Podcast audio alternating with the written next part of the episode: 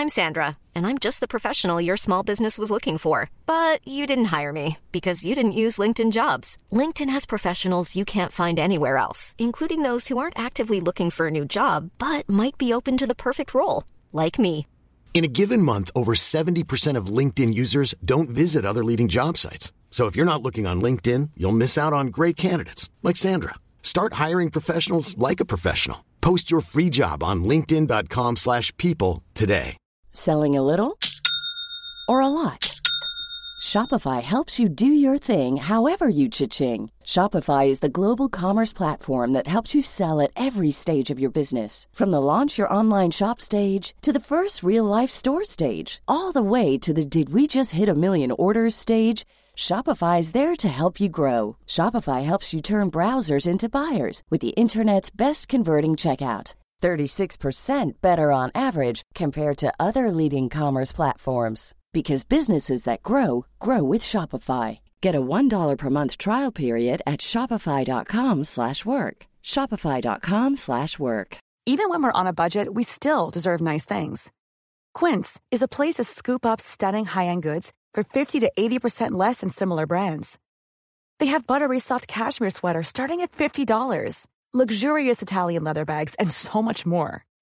Plus, Quince only works with factories that use safe, ethical, and responsible manufacturing. Get the high-end goods you'll love without the high price tag with Quince. Go to quince.com/style for free shipping and 365-day returns. سلام این 18 همین آلبوم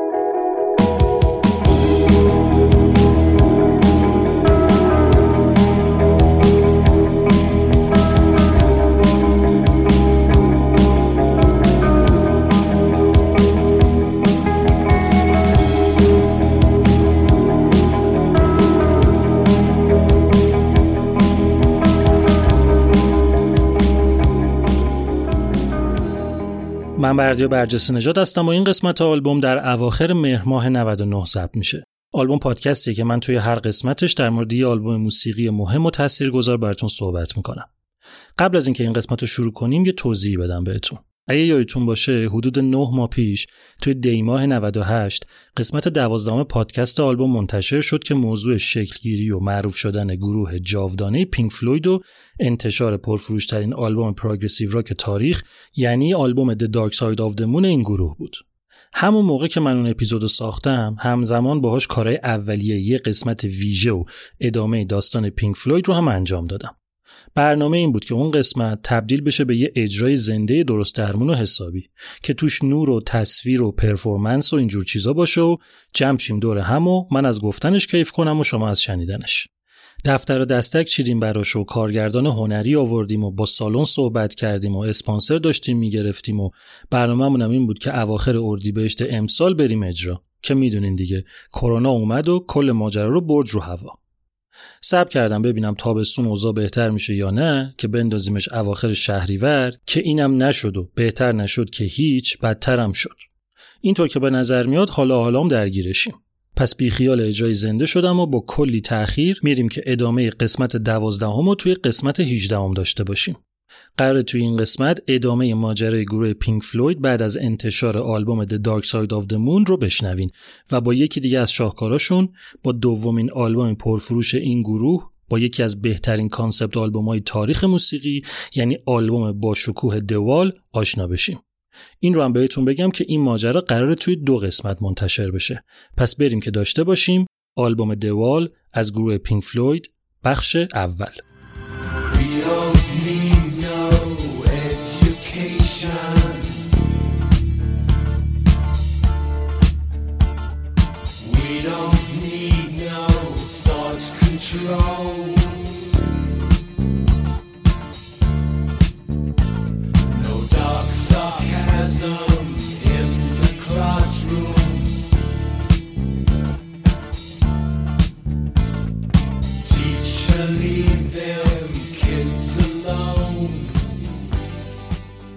اسپانسر این قسمت پونیشاست. پونیشا رو دیگه قاعدتا می‌شناسین. قبلا هم اسپانسر آلبوم بوده. حالا ولی پونیشا یه شرایطی رو درست کرده که کارفرماهای ایرانی خارج از کشورم بتونن حسابشون رو تو پونیشا شارژ کنن و پروژه هاشون رو از اونور آب بدن به freelancer های اینور آب. اگه خارج نشینین و دوست دارین که کارهای برنامه نویسی و طراحیتون رو به متخصصای ایرانی بدین پونیشا رو امتحان کنین و با کد تخفیف pro 15 یه پروژه ایجاد کنین و برین جلو ببینین چطوریاست اگه می‌تونین یه جوری حسابتون رو ریالی شارژ کنین که خب هیچی اما اگه نمی‌تونین حالا دیگه می‌تونین با بیت کوین هم حسابتون رو پر کنین. یه چیز دیگه هم هست. اینکه پونیشا داره روی یه پلتفرم جدید کار می‌کنه که زبونش انگلیسیه. وقتی اون را بیفته کارفرماهای خارجی هم می‌تونن پروژه‌هاشون رو بیارن تو پانیشا برون سپاری کنن. با این وضعیت قیمت ارز هم واسه اونا خوبه هم واسه ما. این را بیفته قرار فریلنسرام به جای اینکه تبدیل ریالی پول رو بگیرن اگه بخوان درآمدشون می‌تونه ارزی یا بیت کوینی باشه. وبسایت پونیشا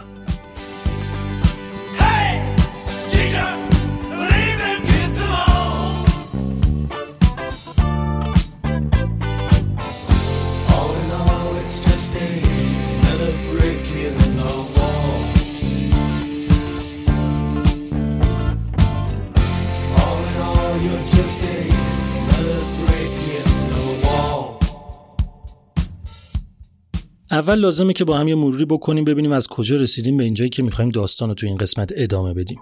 کلا به نظرم بد نیست واسه اینکه روند داستان رو بهتر بگیرین چی به چیه. اگه هنوز قسمت دوازدهم گوش نکردین اول یه سری به اون بزنین.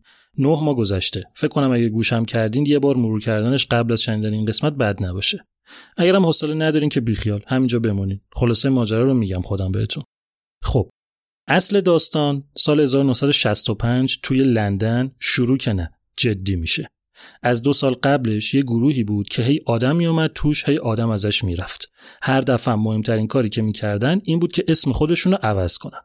اول اسمشون بود Sigma 6 بعد گذاشتن The Abdabs دیدن یکم لوسه عوض کردن گذاشتن The Screaming Abdabs دیدن نه کلا خیلی لوسه عوض کردن گذاشتن The Spectrum 5 یکم بعدش شدن Leonard's Lodgers بعدتر شدن Tea Set بعدم Pink Floyd Sound و آخرش هم اون Sound رو برداشتن و توی سال 1965 شدن پینک فلوید.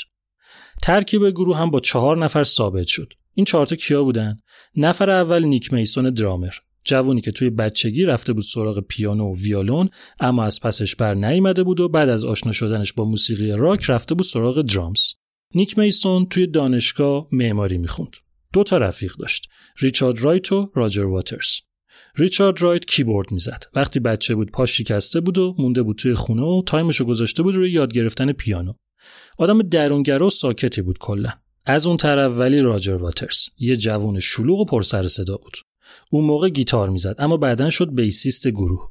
راجر واترز وقتی پنج ماهش بود باباش که ستوان دوم ارتش بود رو توی جنگ از دست داده بود. ندیدن باباش و کشته شدنش تو جنگ همیشه چیزی بود که ته ذهنش رو اذیت می‌کرد. کار داریم جلوتر به این موضوع بهش می‌رسیم. نفر چهارم گروه هم سید برت بود. سید برت توی دانشگاه اینا نبود. راجر واترز از زمان مدرسه میشناختش. سید برت هم اومد و شد خواننده اصلی و گیتاریست گروه. پس این شد چهار نفر پینک فلوید. گروه کار خودش رو مثل اکثر گروه ها از اجرا توی کلاب و کافه ها شروع کرد. موسیقیشون چیز مردم پسندی نبود. مخاطباشون آدمای خاص بودن. خاص از اون نظر که هنری بودن آوانگارد بودن. آدمایی بودن که خودشون هم توی کاری که می‌کردن و نگاهی که به زندگی داشتن یه جورایی ساختار شکن بودن. جدی شدن کار پینک فلوید موقعی بود که تونستن با یه آدمی آشنا بشن که بشه مدیر برنامه هاشون و یه کاری بکنه که اینا بتونن وارد business موسیقی و از اون مهمتر وارد جریان موسیقی زیرزمینی اون موقعی لندن بشن. یعنی درست همون جایی که پر از آدمای ساختار شکن بود که تشنه موسیقی ساختار شکن بودن. خلاصه دو سال همینطوری واسه خودشون بودن تا اینکه اوایل سال 1967 بالاخره توجه کمپانیای موسیقی به پینک فلوید جلب شد و یکی از جدی ترین کمپانیای اون موقع یعنی EMI اومد سراغشون قرارداد بستن و کار جدی جدی شروع شد و بالاخره پینک فلوید تونست اولین آلبومش رو به اسم نی‌زن بر دروازه های سپید دم The Piper at the Gates of Dawn August 1967 منتشر کنه. ژانر این آلبوم psychedelic rock بود. قبلا کامل توضیح دادم این ژانر چیه. کلا همه اینایی که دارم میگم و توی قسمت دوازدهم توضیح دادم. الان دارم خلاصه می‌کنم قضیه رو که یه چیزایی یادمون بیاد. خیلی سریع آلبوماشون رو مرور کنیم تا برسیم به جایی که باید برسیم. یکم بعد از انتشار آلبوم اول کار روی آلبوم دوم شروع کردن. اما همین موقع بود که پینک فلوید با یه مشکل خیلی بزرگ مواجه شد و اونم از کنترل خارج شدن و افسار گسیختگی سید برت تحت تاثیر مواد بود. کار عجیب غریب می‌کرد و شده بود مایه آبروریزی گروه. بعد از کلی صبر و تحمل آخر سر پینک فلوید تصمیم گرفت که یکم از بار روی دوش سید برت کم کنه تا شاید مثلا سر عقل بیاد. واسه همین گیتار از سید برت گرفتن و دادن دست یه یار جدید. یعنی اینجا بود که دیوید گیلمور به عنوان گیتاریست به جمع پینک فلوید اضافه شد و قرار شد که سید برت آهنگ بسازه و آواز بخونه. گیلمور رو هم راجر واترز معرفی کرد. دیوید گیلمور هم رفیق دوران مدرسه راجر واترز و سید برت بود. با اومدن گیلمور آلبوم دوم کامل کردن و این آلبوم که اسمش بود یک نلبکی رمز و راز A Saucer Full of Secrets جون 1968 منتشر شد. اذیت کردن سید برت نه تنها بهتر نشد بلکه جدابودشون آورد جلو چشاشون های چت بودنش کم بود حالا لجبازی سر اینکه گیتارش رو با خودشون بردن هم اضافه شده بود. اینجا بود که سید برت کامل از پینک فلوید حذف شد و گروه دوباره شد چهار نفره. بعد رفتن سراغ آلبوم بعدی که موسیقی یه فیلمی بود به اسم More. دیگه تو این مقطع راجر واترز شده بود اصل کاری گروه. یعنی جدا از اینکه bassist بود آهنگساز اصلی هم بود و lyrics رو هم خودش مینوشت. آلبوم بعدیشون یعنی چهارم اوماگوما بود اسمش که یکی از خاصترین آلبومای تاریخ موسیقیه. آلبوم پنجم پینک فلوید اسمش بود مادر قلب اتمی Atom Heart Mother که 1970 منتشر شد. این آلبوم از دو نظر توی سابقه پینک فلوید آلبوم مهمیه. اول اینکه این آلبوم اولین آلبوم پینک فلویده که تونست برسه به رتبه اول چارت انگلیس. دوم اینکه این اولین آلبوم پینک فلویده که ژانر psychedelic rock رو توش کمرنگ کردن و رفتن سراغ ژانر progressive rock. این ژانر رو هم توی قسمت دوازدهم کامل توضیح دادم. این آلبوم بود که به خاطر فروش خوبش و کنسرت های پر جمعیتش باعث شد که پینک فلوید توی سال 1971 بالاخره علاوه بر شهرت به ثروت هم برسه. آلبوم بعدی پینک فلوید که میشه شیشمی به اسم Meddle سال 1971 منتشر شد. این آلبوم دیگه رسما خدافظی پینک فلوید با تاثیر سید برت و کنار گذاشتن موسیقی psychedelic rock و ظهور پینک فلوید progressive rock بود. آلبوم هفتم پینک فلوید اسمش هست Obscured by Cloud که 1972 منتشر شد. این آلبوم مثل آلبوم سومشون موسیقی فیلم بود که کارگردانش هم همون کارگردانی بود که قبلا باش کار کرده بودن. اینا رو دارم انقدر سری میگم به خاطر اینکه بریم برسیم به اصل مطلب. فقط دارم الان یادآوری می‌کنم بهتون. یعنی همین الانم اصلا یادآوری کردنم و یادآوری کردم بهتون. حالا ولش کنیم. و اما آلبوم هشتم یعنی The Dark Side of the Moon که مارچ 1973 منتشر شد. یعنی آلبومی که سوژه اصلی قسمت دوازدهم و مفصل اونجا شخمش زدم. یک concept album بینظیر که اساسش رو گذاشته بودن ماجراهایی که با سیدبرت و مشکلاتش و بیماریش و اعتیادش داشتن. آلبومی که یه نگاه عجیبی به زندگی توشه که آدم گوش میده و میره تو بهرش هاج و واج میمونه. The Dark Side of the Moon با فروش 45 میلیون نسخه آماری که سال 2013 منتشر شده و هنوز به طور رسمی update نشده پرفروشترین آلبوم progressive rock تمام دوران و با اختلاف خیلی کم از آلبوم Bad مایکل جکسون و آلبوم Bodyguard ویتنی هیوستون چهارمین آلبوم پرفروش تاریخ موسیقیه. این آلبوم در کنار آلبوم لید زپلین 4 از گروه لید زپلین که توی قسمت نهم در موردش مفصل حرف زدم تاثیرگذارترین آلبومای تاریخ موسیقی راک می‌دونن. این آلبوم پینک فلوید بیشتر از اون که بخواد نظر موسیقی مورد توجه باشه ازش به عنوان یکی از تکنیکی ترین آلبوم های تاریخ موسیقی یاد میشه.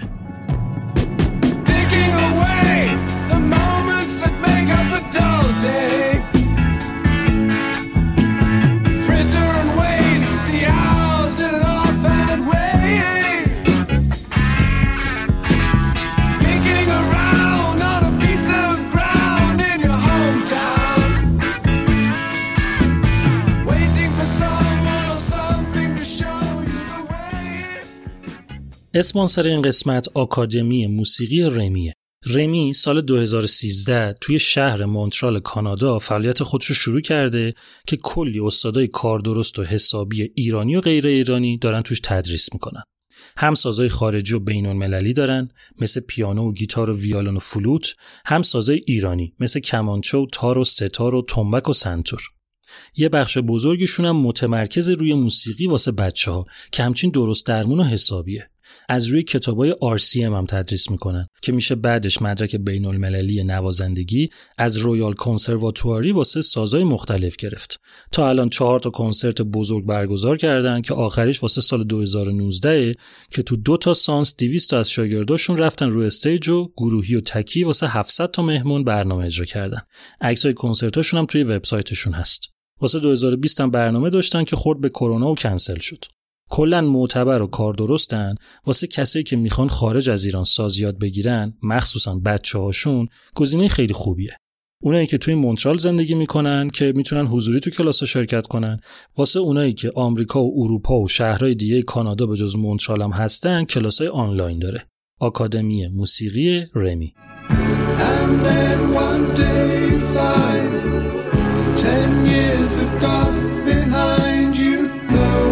told you when to run. You missed the starting gun.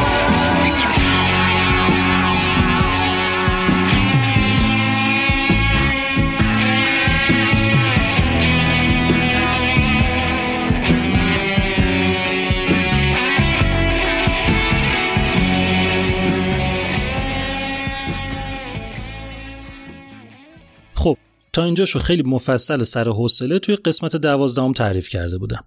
ببینیم از این به بعدش چی میشه. موفقیت آلبوم The Dark Side of the یه چیز فضایی و عجیب غریبی بود. خودشون می‌دونستن که این آلبوم بهترین چیزیه که تا اون موقع ساختن.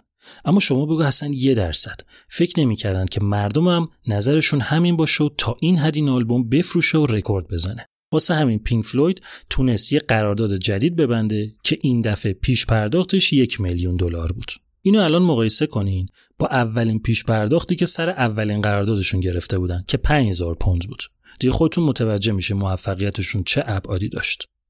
The Dark Side of the Moon همچین این چهار نفر رو برد تو اوج و بهشون مزه داد که وقتی از حال و هوا و فاز موفقیت و ما چه خفنیم و دنیا دیگه مثل ما نداره اومدن بیرون یه احساس خلا و پوچی بدی افتاد به جونشون. چرا؟ به چند دلیل. اول اینکه دیگه توی این قرارداد جدید بندی نبود که مجبورشون کنه که حداقل سالی یه دونه بعضی وقت هم دو تا آلبوم منتشر کنن.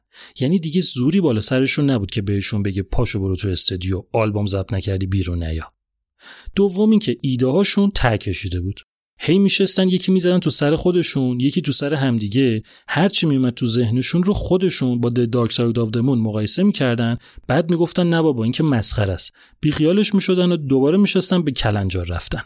سوم اینکه گیتارشون هم خورده بود به تای درامز. یعنی همیشه از همون اولی که آلبوم دادن رو شروع کرده بودن همیشه یه چند تا چیز تو آستینشون داشتن.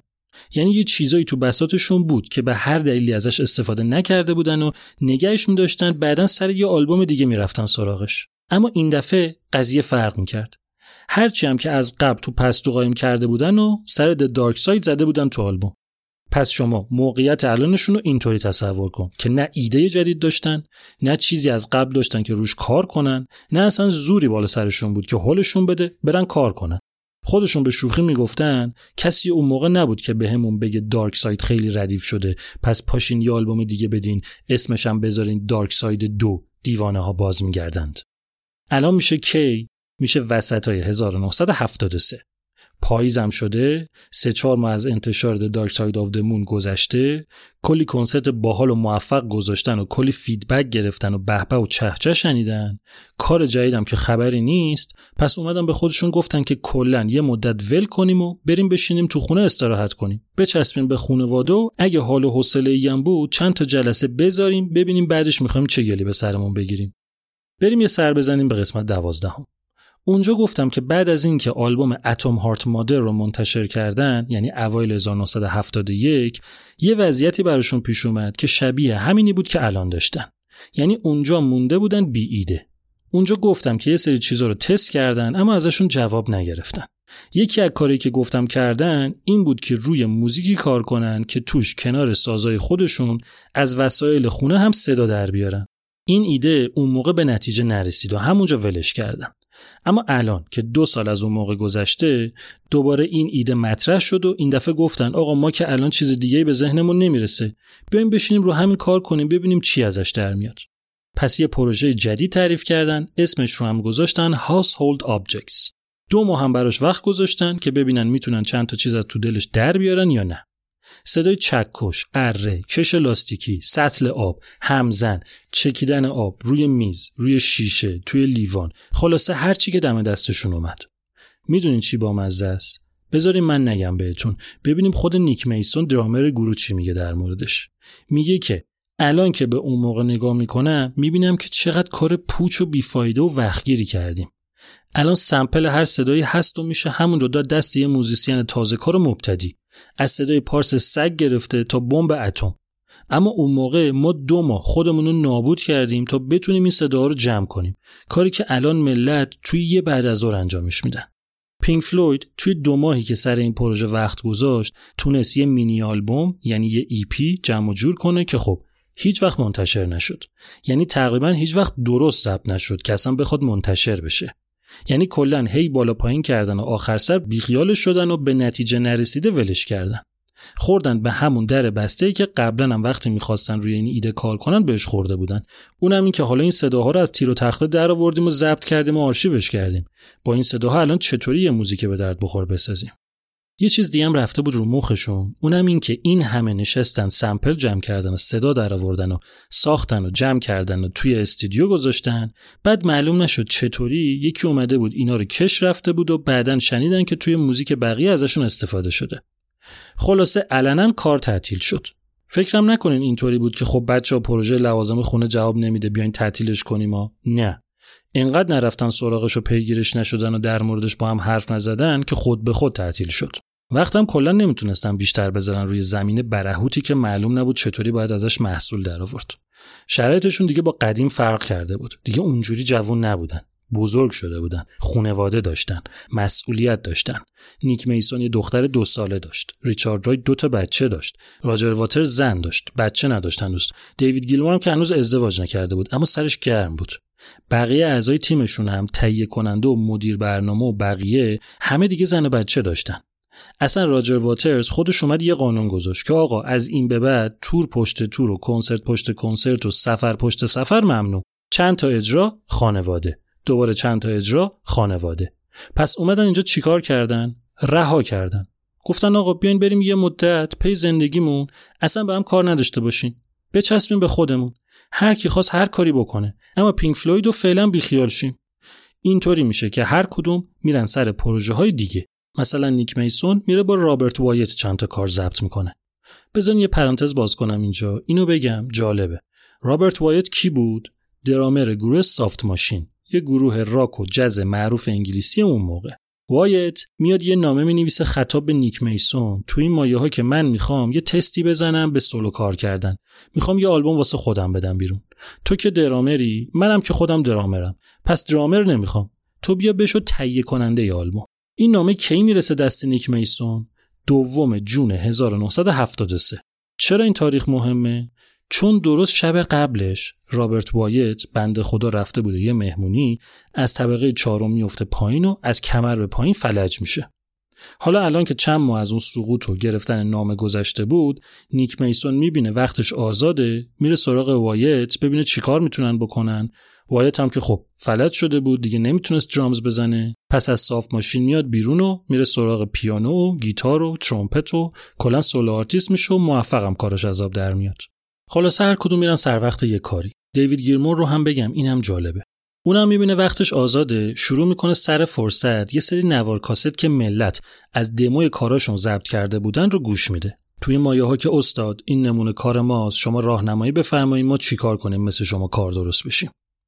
وسط همه اینا گیلمور می‌بینه که یه نوار کاسته که یه دختر مدرسه‌ای براش فرستاده که هم صداش خوبه هم آهنگش. گیلمور با دختر تماس می‌گیره و میگه تو خوبیا جدی کار کنی حتما یه چیزی میشی. کلی با دختر کار می‌کنه و وقت می‌ذاره و راهنماییش می‌کنه تا اینکه دختره بالاخره میره تو استودیو single و آلبوم و موفقیت و این چیزا. این دختره کیه؟ خانم کیت بوش که الان خودش جزو بزرگان موسیقی به حساب میاد. خلاصه حدودا یه سال همینطوری گذشت و پینک فلوید هیچ کار خاصی نکرد. واسه یه نوشیدنی غیر الکلی چند تا تور جمع جور تبلیغاتی گذاشتن و یه سری دعواشون شد با عوامل و چند تاشون رو اخراج کردن و کلا اونقدر کار خاصی نکردن. به جز اینکه راجر واترز تونست دو سه تا آهنگ جدید بسازه که اونا رو هم اضافه کردن به آهنگای کنسرتاشون. اما بذارین یه چیزی بگم بهتون. یه چیز خیلی مهم. یه چیزی که تا الان تو هیچ کدوم از قسمت های پادکست آلبوم حتی توی قسمت های مربوط به گانزن روزز در مورد هیچ گروهی ازم نشنیدی. اونم این که پینک فلوید یکی از ضعیفترین گروه های تاریخ موسیقی از لحاظ روابط درون گروهیه. این مسئله و شل بودن رفاقت از اولم بینشون بود. اما وقتی ایده بود کارم بود سرشون گرم بود نمیپریدن به هم دیگه. اختلافا به چشم نمیومد اگرم میومد یه طوری واسه جلو رفتن کار با هم کنار میومدن اما الان موقعی بود که خیلی داشت این اختلافات تو ذوق می‌زد.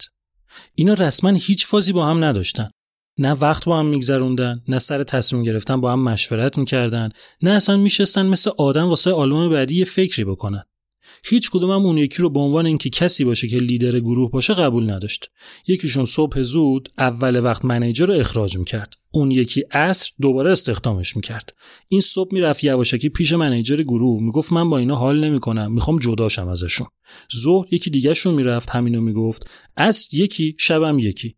این رو هم بگم که وسط های سال 1974 بود که الن پارسونز که توی قسمت قبلی گفتم مهندس صداشون بود و نقش خیلی مهمی توی شکلگیری خیلی از ایده های آلبوم د دارک ساید داشت یه پروژه واسه خودش راه انداخت به اسم الن پارسونز پراجکت و از تیم پینک فلوید جدا شد.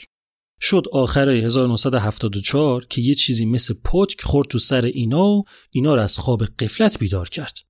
یه آقایی به اسم نیک کنت یه نویسنده معروف که جز فدایی سید برت بود و همیشه نظرش این بود که بدون برت پینک فلوید مفتم نمیارزه یه مقاله نوشت توی نیو میوزیکال اکسپرس که پینک فلوید رو شسته بود چلونده بود پهن کرده بود رو بند. یکی از انتقادایی که از پینک فلوید کرده بودم همین بود که اینا اسماً یه گروهن اما مثل یه گروه رفتار نمی‌کنن و هر کدوم فاز خودشونو دارن. از حرفاشم اینطوری نتیجه گیری کرده بود که پینک فلوید رو به فناس و خیلی زود از هم میپاشه و هر کدوم میرن پی زندگی خودشونو هیچ کدومشون هم موفق نمیشن. پینک فلوید این رو که خوند خیلی عصبانی شد. حالا نه اینکه بگن نه ماها داداشیم و یه روح در چهار بدنیم و از این حرفا. نه شاکی شده بودن به خاطر اینکه اون چیزی که خودشون می‌دونستن و ازش حرف نمی‌زدن و دیدن انگار بقیه هم می‌دونن. واسه همین سال 1975 که شروع شد پینک فلوید که به غرورش برخورده بود برگشت تو استودیو. اما چطوری؟ مثل یه لشکر شکست خورده. یعنی همچنان با وجود این که می‌دونستن نقطه ضعفشون اینه که مثل آدم با هم کار نمی‌کنن اما بازم فازشون همونی بود که بود. یه روز این دیر میومد یه روز اون. هر کدومشون هم که می‌رسید استودیو شروع می‌کرد به کار کردن. انگار که اصلا بقیه نیستن. یه چیزم بگم بهتون که اتفاقا نکته خیلی مهمیه. موفقیت دارک ساید واسه پینک فلوید یه dark side هم داشت خودش. اونم این که دیگه حواسشون خیلی به خودشون جمع شده بود و سفت کلاهشون رو چسبیده بودن که سرشون کلاه نره. حالا که پول اومده بود وسط دیگه مثل سابق نمیشستن ایده بریزن وسط و از توش یه چیز بکشن بیرون. حالا دیگه هر کاری که می‌کردن و هر خروجی که از کارشون میومد بیرون حواسشون شیشتونگ جمع بود که حتما رد خودشون رو بذارن روش. خیلی ساده بخوام بگم منظورمو یعنی اینکه حواسشون جمع بود که یه کاری کنن که اسمشون بره توی کردیت آهنگ که بتونن بعدا شامل درآمدش بشن. خب پس اینا رفتن تو استودیو. چند هفته طول کشید تا بالاخره از کار نتیجه گرفتن. گفتم راجر واترز توی اون دوران برهوت ایده دو تا آهنگ ساخته بود. دقیق بخوام بگم سه تا. اومد اونا رو گذاشت رو میز گفت از تو دل همین سه تا یه چیزی می‌کشیم بیرون واسه آلبوم بعدی. بالا پایین کرد و دو تاشو گذاشت کنار. گفت اینا باشه واسه بد به درد الان نمی‌خوره. اونی که مونده بود و برداشت. یه شاهکار به اسم Shine on You Crazy Diamond. بعد فاز این آهنگو گرفت و باهاش یه تم واسه آلبوم جدید تعریف کرد. این دفعه هم سوژه اصلی سید برت بود. سید برت و غیبتش از پینک فلوید. کلا غیبت همشون دور شدن همشون از اون رفاقتی که قدیم با هم داشتن و حالا فقط به هم به چشم همکار نگاه می‌کنن.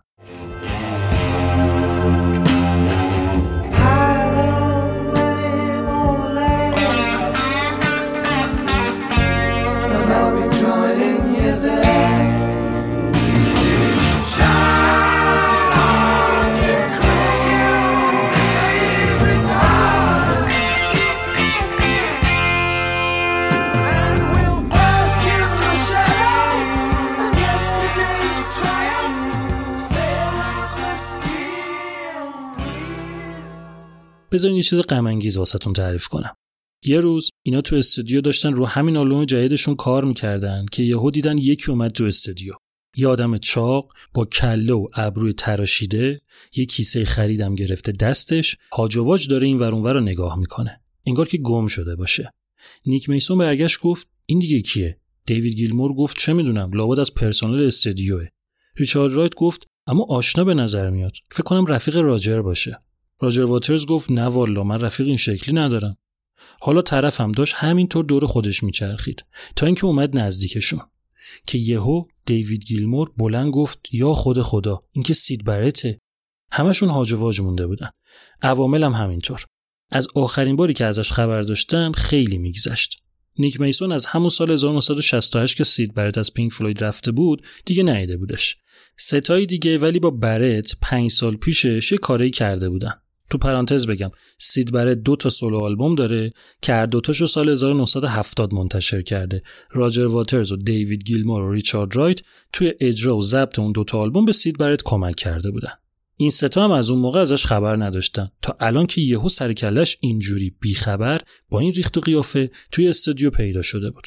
گفتند سید خوبی برادر؟ چرا انقدر چاق شدی؟ گفت یه یخچال دارم به این گندگی. همش گوش می‌خورم. هرچی ازش سوال می‌کردن پرت و پلا جواب می‌داد. بعد خودش که سوال می‌کرد منتظر نمی‌شد جواب بگیره. تو حال خودش نبود. شایدم زیادی تو حال خودش بود. یه طوری حرف می‌زد انگار یادش نمیاد اونجا آمده چیکار گفت می‌خوام کمکتون کنم. اینا همچین بغز گلوشون رو فشار می‌داد که به زور جلو خودشونو گرفته بودن نزنن زیر گریه. بلند شدن یه ترک از اون چیزی که تا موقع ضبط کرده بودن و براش گذاشتن. تمام که شد سید اصلا به روی خودش نیورد هیچی نگفت. همینطوری ساکت واسطاده بود. گفتن خب نظرت چیه؟ گفت نظرم در مورد چی چیه؟ گفتن می‌خوای یه بار دیگه پخشش کنیم؟ گفت یه بار گذاشتین دیگه. دوباره بذارین که چی بشه. بعدم یکم این ور نگاه کرد و بدون اینکه حرفی بزنه رفت سمت در و رفت. راجر واترز دیگه نتونست جلو خودش رو بگیره و زد زیر گریه. نیک میسون و ریچارد رایت خشکشون زده بود. دیوید گیلمور بهت زده رفت تکیه داد به دیوار. چند نفر دیگه از عوامل که سید رو میشناختن هم صورتشون اشکی شد.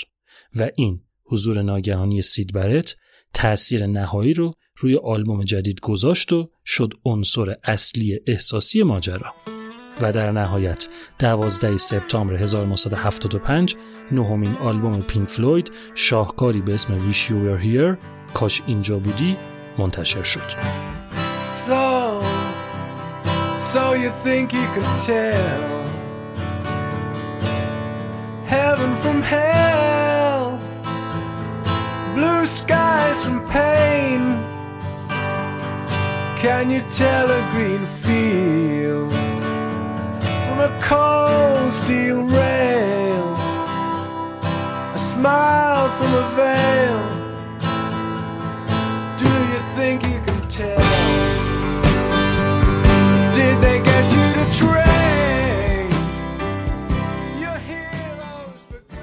Wish You Were Here یکی از شاهکارهای پینک فلوید و ازش به عنوان یکی از بهترین آلبومهای تاریخ موسیقی یاد میشه. این پررنگترین حضور راجر واترز توی یه آلبوم تا اون موقع بود. آلبوم کلا 5 تا track داره که هر 5 تاش credit شده به راجر واترز. گیلمور توی سه تاش هست، ریچارد رایت توی دو تاش، نیک میسون هم توی هیچ کدوم. یعنی هیچ آهنگی از این آلبوم واسه نیک میسون credit نشده. از طرف دیگه از بین این 5 تا آهنگ دو تاش که از نظر زمانی بیشتر از نصف آلبوم میشن رو خود راجر واترز خونده. دو تا دیگه track ها رو دیوید گیلمور رو یه دونم یه خواننده مهمان به اسم روی هارپر. توی پرانتز بگم این آهنگی که روی هارپر خونده و اون آهنگی که توی قسمت دوازدهم گفتم کلر توری خونده تنها آهنگای تاریخ فعالیت پینک فلویدن که خواننده مهمان دارن. این پررنگترین حضور راجر واترز توی پینک فلوید تا اون موقع بود. اما نکته این بود که متاسفانه این حضور پررنگ چیزی نبود که بقیه اعضای گروه خواسته باشنش یا قبول کرده باشنش.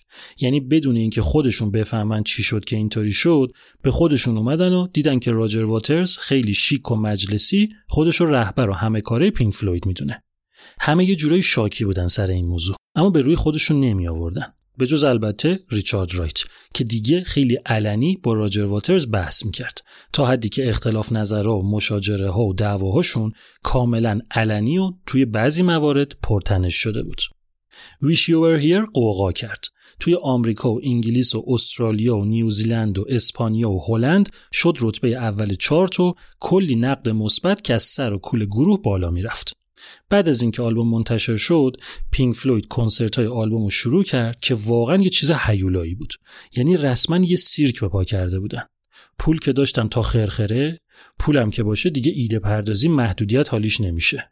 نور، دکور، جلوه های ویژه، سیستم صوتی یعنی کلا بدون اینکه بخوام قضیه رو از چیزی که واقعا بود گنده تر نشون بدم می‌تونیم بگیم که پدیده به نام کنسرت گذاشتن در جهان به بعد و قبل تور آلبوم ویشیوبر هیر تقسیم میشه. بذارین حالا تو پرانتز یه چیزی بگم. گفتم بهتون که توی قرارداد جدید دست و بال پینک فلوید واسه خیلی چیزا از جمله اینکه زوری بالا سرشون واسه دادن خروجی نباشه باز بود. اما این قرارداد یه بند عجیب داشت که توش می‌گفت پینک فلوید می‌تونه هر چقدر که دلش خواست از استودیو امکانات و تجهیزاتی که کمپانی در اختیارش میذاشت واسه تمرین و ضبط استفاده کنه. در عوض سهمشون از فروش آلبوما به یه اندازه مشخصی میاد پایین.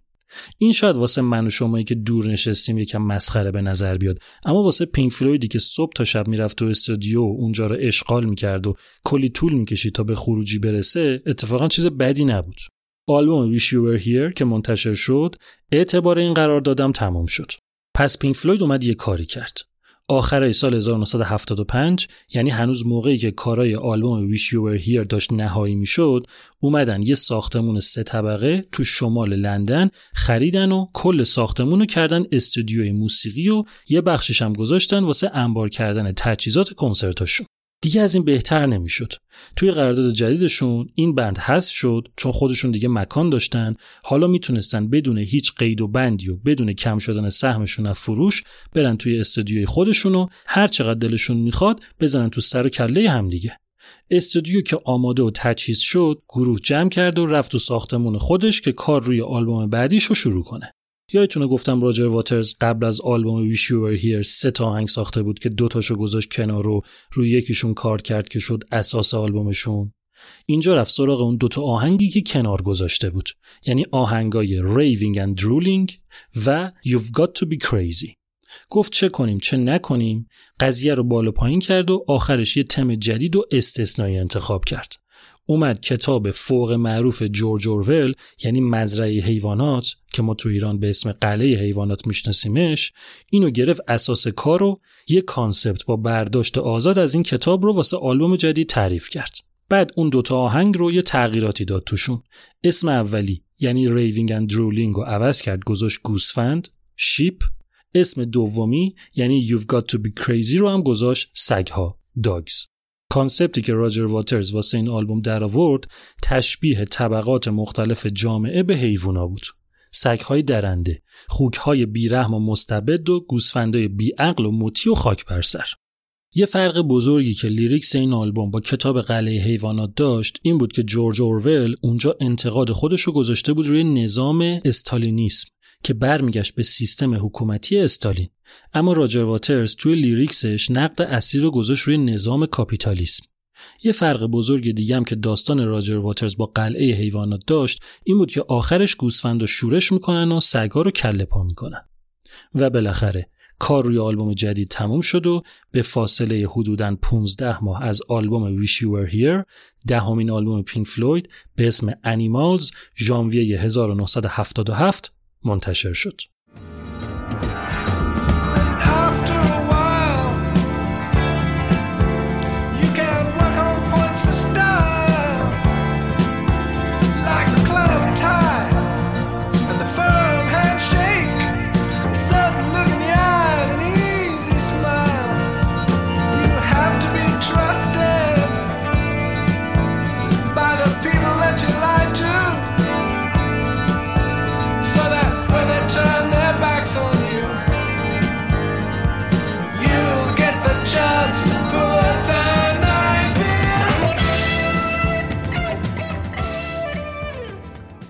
استقبال از این آلبومم خوب بود.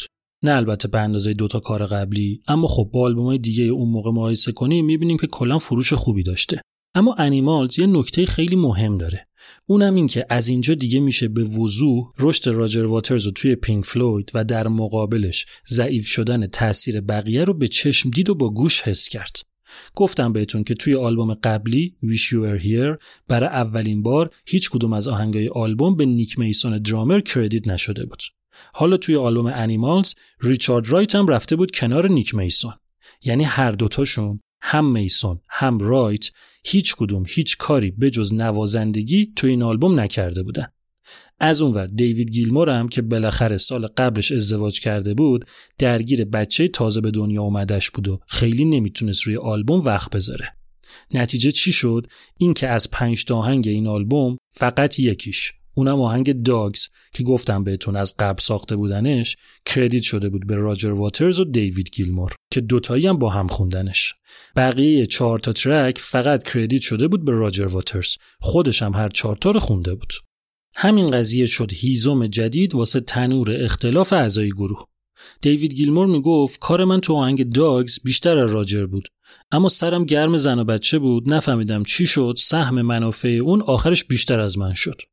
نیک میسون می‌گفت درسته که ایده اصلی واسه راجر بود اما دلیل اصلیش این بود که اصلا به بقیه‌مون میدون نمی‌داد که ما هم ایده بدیم و روهنگا کار کنیم. ریچارد رایت می‌گفت تقصیر خودم بود که راجر رو مجبور نکردم از کارای من استفاده کنه. می‌گفت که راجر واقعا توهم برش داشته که تک آهنگساز پینک فلویده. ما هم یه مش نوازنده ایم که اگه اون نبود الان داشتیم قاز می‌گرفتیم اردک ول می‌کردیم. حالا به هر حال کنسرت های آلبوم جدید شروع شد. اینو هم بگم که قبل از اینکه آلبوم Animals منتشر بشه واسه اولین بار پینک فلوید تصمیم گرفت که یه نوازنده به تیمش اضافه کنه که فقط توی کنسرت ها همراهشون باشه نه تو استودیو. یه گیتاریست به اسم سنوی وایت که قبلا خودش کاری کرده بود اما بیشتر نوازنده جلسه ای بود Here's a cool fact. A crocodile can't stick out its tongue. Another cool fact, you can get short-term health insurance for a month or just under a year in some states. United Healthcare short-term insurance plans are designed for people who are between jobs, coming off their parents' plan, or turning a side hustle into a full-time gig. Underwritten by Golden Rule Insurance Company, they offer flexible, budget-friendly coverage with access to a nationwide network of doctors and hospitals.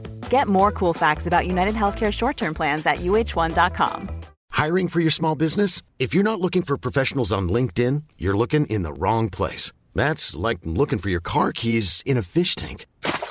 LinkedIn helps you hire professionals you can't find anywhere else, even those who aren't actively searching for a new job but might be open to the perfect role. In a given month, over 70% of LinkedIn users don't even visit other leading job sites. So start looking in the right place. With LinkedIn, you can hire professionals like a professional. Post your free job on linkedin.com slash people today. Hi, I'm Daniel, founder of Pretty Litter. Did you know cats tend to hide symptoms of sickness and pain? I learned this the hard way after losing my cat, Gingy. So I created Pretty Litter, a health monitoring litter that helps detect early signs of illness by changing colors, saving you money and potentially your cat's life. Pretty Litter is veterinarian developed, and it's the easiest way to keep tabs on your fur baby's health right at home. Go to prettylitter.com and use code ACAST for 20% off your first order and a free cat toy. Terms and conditions apply. See site for details. کنسرت ها شروع شد و اسنوی وایت هم اضافه شد به تیمشون. حالا دیگه پینک فلوید رسیده بود به اجرا گذاشتن توی استادیوما. این یعنی مخاطب چند ده هزار نفری. این می‌تونست یه موفقیت بزرگ واسه پینک فلوید حساب بشه. اما خب نه نشد. روابطشون روز به روز تیره و تارتر می‌شد. راجر واترز تنهایی میومد سر کنسرت و اجرا که تموم می‌شد سرشو مینداخت پایین و بدون اینکه به بقیه کار داشته باشه راهشو می‌کشید و می‌رفت. تنش بین راجر واترز و ریچارد رایت هم تمومی نداشت تا همینطور بدتر می‌شد. یه بار موقعی که واسه کنسرت رفته بودن آمریکا ریچارد رایت و راجر واترز چنان دعوایی با هم کردن که رایت قهر کرد بلیت گرفت برگشت انگلیس. تهدیدم کرد که دیگه باهاتون کار نمی‌کنم. که خب گیلمور و میسون زنگ زدن بهش و کلی باش حرف زدن که آخرش بیخیال شد و برگشت. کلا وضعیت عجیب غریبی بود. حالا خیلی اختلافای خودشون کم بود. اجرا توی استودیوم هم رفته بود رو حسابشون چرا؟ از چند نظر. اول اینکه خیلی شیک و خوشگل سرشون کلا میذاشتن. مثلا یه بار واسه کنسرت رفتن شیکاگو برگزار کننده گفت آقا زیر لفظی بده. گفتن چی شده؟ گفت همه بلیط ها رو فروختم. هیچ چی نموند. همه 67 هزار تا بلیت رو شوهر دادم رفت. برین حالشو ببرین. راجر واترز یه نگاه به استادیوم انداخت گفت شما مطمئنی؟ این خیلی بیشتر از این آدم توش جا میشه طرف گفت نه 67 هزار تا. فوقش 100 نفرم یواشکی بدون بلیت بیان بچپن لای بقیه. واترز گفت اوکی حتما شما درست میگی. اما به قضیه شک کرد. رفت یواشکی هماهنگ کرد که روز اجرا یه هلیکوپتر با عکاس و وکیل بیاد رو استادیوم آمار جمعیت رو بگیره. هیچی دیگه. معلوم شد که حداقل 95 هزار نفر توی استادیوم بودن و طرف می‌خواسته یه چیزی حدود 650 هزار دلار سرشون کلا بذاره. از این اتفاقا یکی دوتا نبود. اما خب اونقدرام مهم نبود. پول دیگه چرک کف دسته. مهم بودا؟ اصلا از یه جایی به بعد اتفاقا پول شد دغدغه اصلی گروه. حالا جلوتر میگم بهتون. اما اون موقع چیزی نبود که اونقدر بخواد مته بشه رو حسابشون. مشکل این بود که اینا این چهار نفر پینک فلوید بزرگ و ای بلد نبودن این تعداد جمعیت رو باید چطوری مدیریت کنن. همچین علکی نیست. دیگه قضیه 4 هزار نفر نبود. شما برو بالای 100 هزار نفر. این تعداد آدم باید مدیریت می شدن وگرنه چنان شلوغ پلوغی می شد که نتیجه می شد همون ماجرایی که سر قسمت های گانزن روزز بهتون گفتم.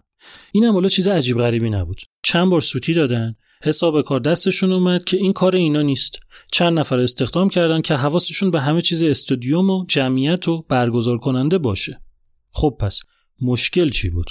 چی رفته بود واقعا رو مخشون؟ قضیه اصلی این بود که اینا مخصوصا راجر واترز اصلا این مدل کنسرت رو دوست نداشتن. جمعیت راجر واترز رو عصبی می‌کرد. به نظرش میومد این همه آدم کلا قابل کنترل نیستن. می‌گفت وقتی ده هزار نفر باشن فوقش 500 تاشون ناخالصی اما وقتی میشه 100 هزار نفر ناخالصی ها نمیشه 5000 نفر که میشه 50 هزار نفر. واترز خیلی شاکی می‌گفت من بدم میاد از این مدل کنسرت گذاشتن. حالم به هم می‌خوره. این که اصلا اسمش کنسرت نیست. این که دیگه یک رابطه عادی و طبیعی و سالم بین musician و مخاطب حساب نمیشه. این رو بهش میگن یه رویداد اجتماعی یه social event. 50 60 تا ردیف اول فقط اربده می‌کشن و داد و بیداد می‌کنن جیغ می‌زنن و بالا پایین میپرن و وول می‌خورن و اصلا چیزی گوش نمی‌کنن.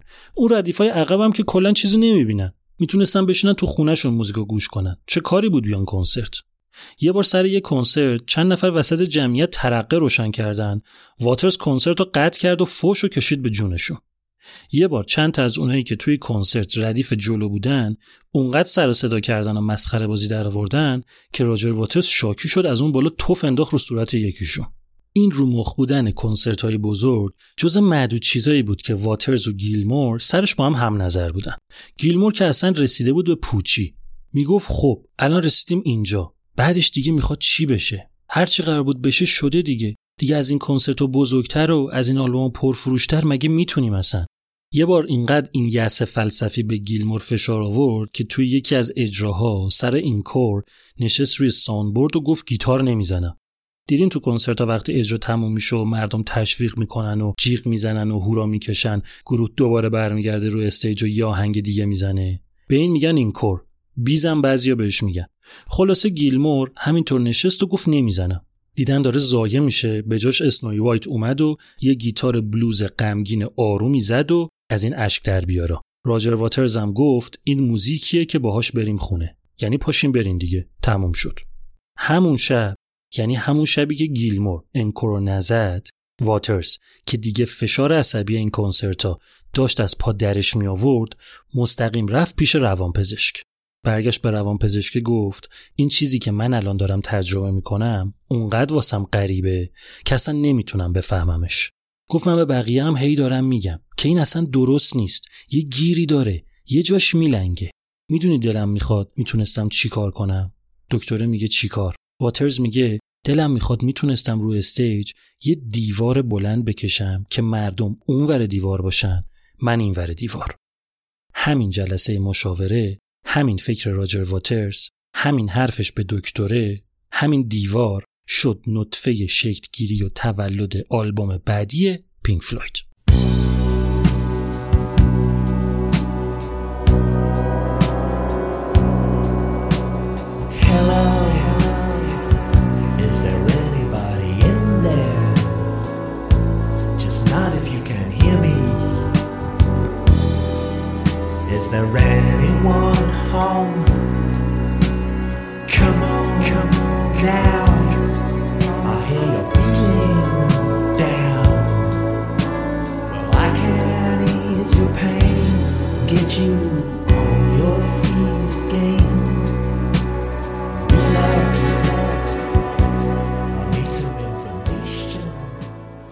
کنسرت ها به همین وضعیتی که گفتم بهتون ادامه داشت تا شد آخرای سال 1977 پینک فلوید رفت تو فاز استراحت از پینک فلوید. از اونجایی که همچین روابط درخشانی هم بینشون نبود هر کدومشون رفتن پی کار و زندگی خودشون. دیوید گیلمور بلند شد رفت فرانسه و شروع کرد با آهنگ ساختن و رفت تو استودیو و اولین سولو آلبوم خودش به اسم دیوید گیلمور رو داد بیرون. ریچارد رایت هم دقیقا همین کارو کرد. اونم رفت فرانسه اونم نشست با آهنگ ساختن و اونم رفت تو استودیو و اولین سولو آلبومش به اسم Wet Dream رو منتشر کرد. نیک میسون موند انگلیس و شد تهیه کننده آلبوم چهارم آرتیستی به نام استیو هیلیج خیلی تابلو هم هر ستاشون می‌خواستن تا اونجایی که جا داره توی زمان استراحتشون ذهنشون از پینک فلوید خالی کنن. اما راجر واترز هیچ کار متفرقه ای نکرد. دنبال هیچی نرفت. بقیه درست فکر می‌کردن. واترز یه حس مالکیتی روی پینک فلوید داشت که فقط یه بخشش دستور دادن و گردن کلفتی بود اصل قضیه این بود که بیشتر از همهشون راجر واترز بود که واسه پینک فلوید وقت و فکر میذاشت. راجر واترز تو این time استراحت نشست سر ایده پردازی واسه آلبوم بعدی پینک فلوید. طبق روال چند آلبوم قبلی که همشون concept album بودن واترز چند تا چیز رو گذاشت رو میز و با چسبوندنشون به هم هسته مرکزی ایده که می‌خواست در موردش بنویسه رو شکل داد. این چند تا چیز چیا بودن؟ دقت کنین این تیکه رو. اول ماجرای توف کردنش روی صورت اون آدمی که توی جمعیت کنسرت سر صدا می کرد. دوم حرفی که به روان پزشکش گفته بود که دلش می‌خواد دور استیج دیوار بکشه که بین خودش و مردم فاصله بندازه. و سوم کشته شدن پدرش توی جنگ موقعی که راجر پنج ماهش بود. این ستا رو گذاشت وسط سه تا چیزی که پرت و پلا به نظر می رسیدن حالا باید اینا رو یه طوری میچسبون به هم که یه ایده واحد از توشون در بیاد. خیلی فکر کرد. ساعتا میشست و بدون اینکه هیچ کاری بکنه فقط فکر می‌کرد. و در نهایت ایده رو پیدا کرد. انزوای خودخواسته قهرمان داستان که بعد از مدتها سر و کله زدن با آدمای مسئولی که توی زندگیش بودن پناه برده بود به این انزوا. یه همچین چیز خارق ای شد اولین ایده راجر واترز واسه آلبوم بعدی پینک فلوید. چرا میگم اولین ایده؟ چون این کافی نبود. سیستم راجر واترز این نبود که فقط یه گزینه تو دست و بالش باشه. واسه همین همه اینا رو روی میز جمع کرد و یه ایده دیگر رو پهن کرد. این دفعه چی رو گذاشت رو میز؟ خوابهاشو کابوساشو. اینکه این چند ماه اخیر شبی نبوده که خواب عجیب غریب ندیده باشه. با بالا و پایین کردن اینا به ایده دوم رسید. اینکه یه آدمیه که یه شب میخوابه و تا صبح خوابای عجیب غریب می‌بینه. در مورد ازدواج سکس اینکه تک همسری خوبه یا نه. اینکه تایید شدن داشتن خانواده بهتره یا بیقیدی زندگی مجردی.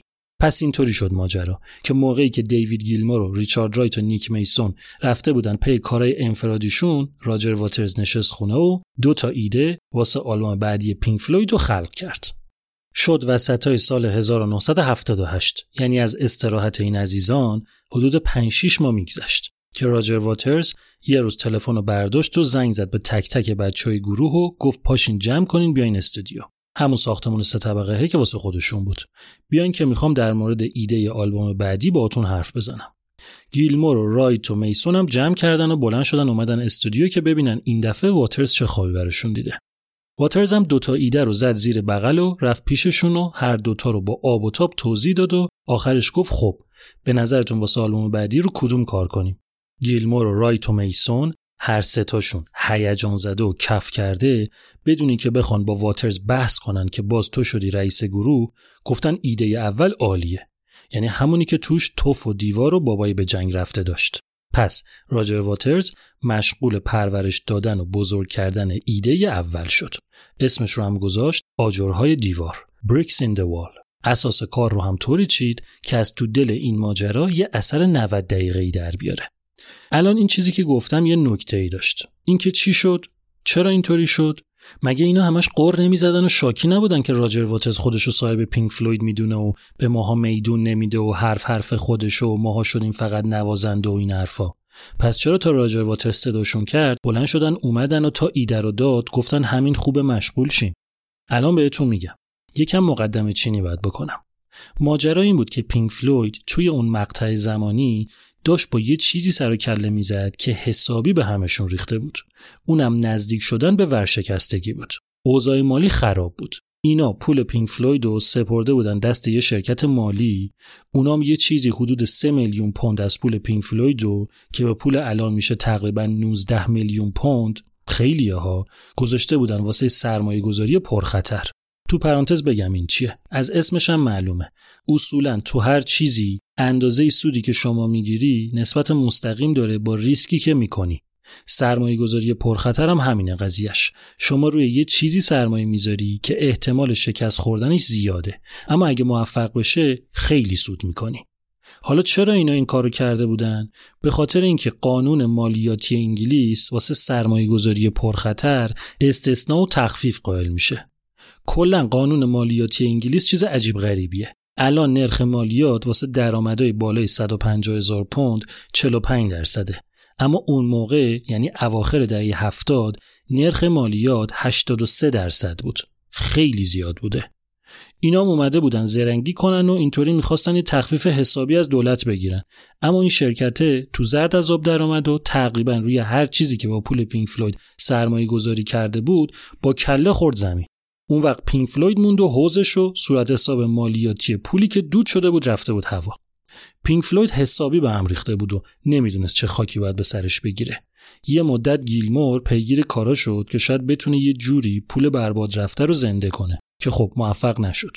پس اینجا بود که تنها کاری که می‌تونستن بکنن که از این وضعیت نجات پیدا بکنن این بود که زود تون سری بدون بحث کردن با همدیگه و لجبازی و کی رئیسه و کی ایده داده برن تو استودیو و یه آلبوم جدید بسازن که با پولش بتونن مشکلات مالیشون رو حل بکنن. خب پس گفتن چیکار کنیم چیکار نکنیم. راجر واترز گفت این پروژه گنده تر از اون چیزیه که بخوایم خودمون تنهایی پسش بر بیاییم. تو پرانتز یه چیز رو از قسمت قبلی یادآوری کنم. پینک فلوید از آلبوم سوم به بعد خودشم تو کار تهیه کنندگی آلبوم وارد شد. جوری که بعد از آلبوم پنجم یعنی از بعد از آلبوم اتم هارت مادر دیگه به طور کامل خودش تهیه کننده آلبوماش بود. این قضیه تا همین جایی که الان هستیم توی همه آلبوما تکرار شد که دیگه دونه دونه نگفتم. گذاشتم اینجا بگم. الان که می‌خواستم بشینن سر کار کردن روی آلبوم 11 هم واترز برگشت اینو گفت که کار بزرگتر از اونیه که خودمون بتونیم تهیه کنندش باشیم. گفتن اوکی قبول. کسی رو سراغ داری؟ گفت هنوز نه. اما یکی باید باشه که هم از نظر موسیقی هم فکری فازش با من جور در بیاد. توجه کنین. نگفت با ما. گفت با من جور در بیاد. گردن کلفتی تا این حد یعنی. یه چند روزی طول کشید و چند تا گزینه رو واترز لحاظ کرد تا بالاخره اونی که می‌خواست پیدا شد. یه تهیه کننده به اسم باب ازرین. ازرین آدم حسابی بود. کلی کار حسابی کرده بود و با کلی آدم حسابی کار کرده بود. مثلا قبل از پینک فلوید تهیه کننده الیس کوپر و لو رید و پیتر گابریل و گروه کیس بود. واترز ازرین رو پیشنهاد داد. بقیه گروه هم چون طرف میشناختن و سابقش رو می‌دونستن قبول کردن.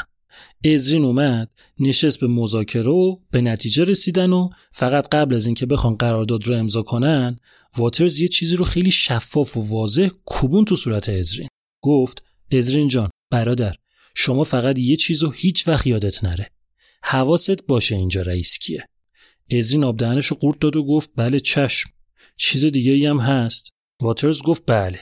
گفت چی؟ گفت شما سر آهنگا هر چی دلت خواست نظر بده. هر چی خواستی بنویس. هر کاری خواستی بکنی بکن. منتها خبری از این که اسمتو بزنیم توی کردیت آهنگا نیست. یعنی چنان گربه رو دم هجله کش که خونشو پاشید رو سر و صورت ازرین بنده خدا. پس اینجا بود که باب ازرین به تیم پینک فلوید واسه ساخت آلبوم 11 هم اضافه شد. اولین کاری هم که کرد نشست با راجر واترز طولانی. چندین هفته پشت سر هم روی داستان آلبوم کار کردن. به نظرش ایده اولیه خیلی خامتر از اون بود که بشه یه چیز درست حسابی از توش در آورد. کلی با هم صحبت کردن. ساعتها بحث می‌کردن با هم. ازرین واترز رو سوال بارون می‌کرد تا از تون ته مغزش چیز میز بکشه بیرون. نتیجه این جلسات این شد که ازرین با یه متن چهل صفحه‌ای یه چیزی شبیه فیلمنامه اومد پیش پینک فلوید و گفت بیاین داستان آلبوم بعدی رو نوشتم. بخونین ببینین نظرتون چیه. همه جمع شدن تو استودیو مثل جلسات فیلم نام خانی که همه از روی متن می‌خونن ببینن چی به چیه کل متن رو خوندن و تازه اینجا بود که واسهشون روشن شد که قرار دقیقا توی آلبوم 11 هم چه اتفاقی بیفته. این حرکت باب ازرین خیلی مهم بود. ازرین با ایده اولیه راجر واترز که کاملا یه چیز شخصی بود کاری کرد و یه چیزی به داستان اضافه کرد که اون رو از حالت اتوبایوگرافی راجر واترز خارج کرد و تبدیلش کرد به داستان زندگی یک کاراکتر خیالی به اسم پینک. یه داستان جذاب و عجیب از تنهایی و انزوای شخصیتی به اسم پینک که کاراکترش ترکیب شده بود از کاراکتر دو نفر راجر واترز و سید برت توی این داستان پینک بابای خودش رو تو جنگ از دست داده بود مثل راجر واترز و شرایط بدی رو به خاطر اعتیاد و این چیزا تجربه کرده بود مثل سید برت که نتیجه هر دوتای اینا شده بود کشیدن یه دیوار خیالی بین خودش و بقیه آدم ها. خب پس باب ازرین اومد و شد تهیه کننده آلبوم جدید و کمک کرد تا داستان اصلی مشخص بشه که قرار چی باشه. حالا وقت این بود که یه مهندس صدا بیارن واسه خودشون. رفتن دوباره سراغ الن پارسونز. اون گفت نه آقا من دیگه دفتر دسته که گروه خودم رو دارم نمیام پیش شما. اما یکی رو می‌شناسم که راست کار خودتونه. یه مهندس صدا به اسم جیمز گاتری. با گاتری تماس گرفتن و اونم اومد و حرف زدن و آخرش یه قرارداد گیج کننده باش بستن. تو قرارداد نوشته بودن که جیمز گاتری به عنوان دستیار تهیه کننده با پینک فلوید سر آلبوم بعدی همکاری می‌کنه. مهندس صدا نه، دستیار تهیه کننده. گاتری وقتی اومد تو تیم دید که ازرین هم تو قراردادش نوشته دستیار تهیه کننده. مونده بود الان این کیه من کیم کی قراره چیکار کنه اینا بیشتر واسه زرنگ بازی راجر واترز بود که credit اضافه نده به کسی کار بعدی که کردن این بود که یکم نه خیلی یه کوچولو هزینه کردن و تجهیزاتشون رو update کردن که یه وقت جلو رفتن ایده هاشون به مشکل فنی گیر نکنه. همه چی آماده شد و بالاخره کار شروع شد. همچین خوبم شروع نشد یعنی با کلی دعوا و جنگ اعصاب شروع شد. کلی جنگ و دعوا بین راجر واترز و باب ازرین و جیمز گاتری بود واسه اینکه خط داستانی آلبوم چه مسیری رو باید طی کنه. خودشون چهارتا هم که طبق معمول مثل سگ و گربه بودن با هم. یکی از وظایف مهم ازرین انگار این بود که میونجیگری کنه بین راجر واترز و بقیه. مخصوصا ریچارد رایت که وقت دعواشون نشه کار تعطیل شه. بالاخره هر طور بود تا مارچ 1979 یعنی حدودا 9 ماه بعد از اون که واترز ایده رو مطرح کرده بود دموی چند تا آهنگ ضبط شد. اینجا بود که خبر رسید که عزیزان پینک فلوید چه نشستین که اوضاع خیلی خرابتر از اونیه که تا الان فکر می‌کردین. انقریبه که به طور رسمی مجبور بشین اعلام ورشکستگی کنین. اگه این اتفاق بیفته پدرتون در میاد. جمع شدن دور هم چند تا مشاور آوردن که ببینن چه خاکی باید به سرشون بکنن. یکی گفتن و دو تا شنیدن تا اینکه مشاورا گفتن آقا شما الان حضورتون تو انگلیس خطرناکه. هر چهار تاتون باید در اسرع وقت از کشور بزنین بیرون و تا حداقل یه سالم سر و کلتون این اطراف پیدا نشه. اینا گفتن یعنی چی؟ یعنی فرار کنیم؟ گفتن نه بابا اینطوریام که نه. اینقدر شفاف که اصلا درست نیست. اما یه جورای آره دیگه باید فرار کنیم.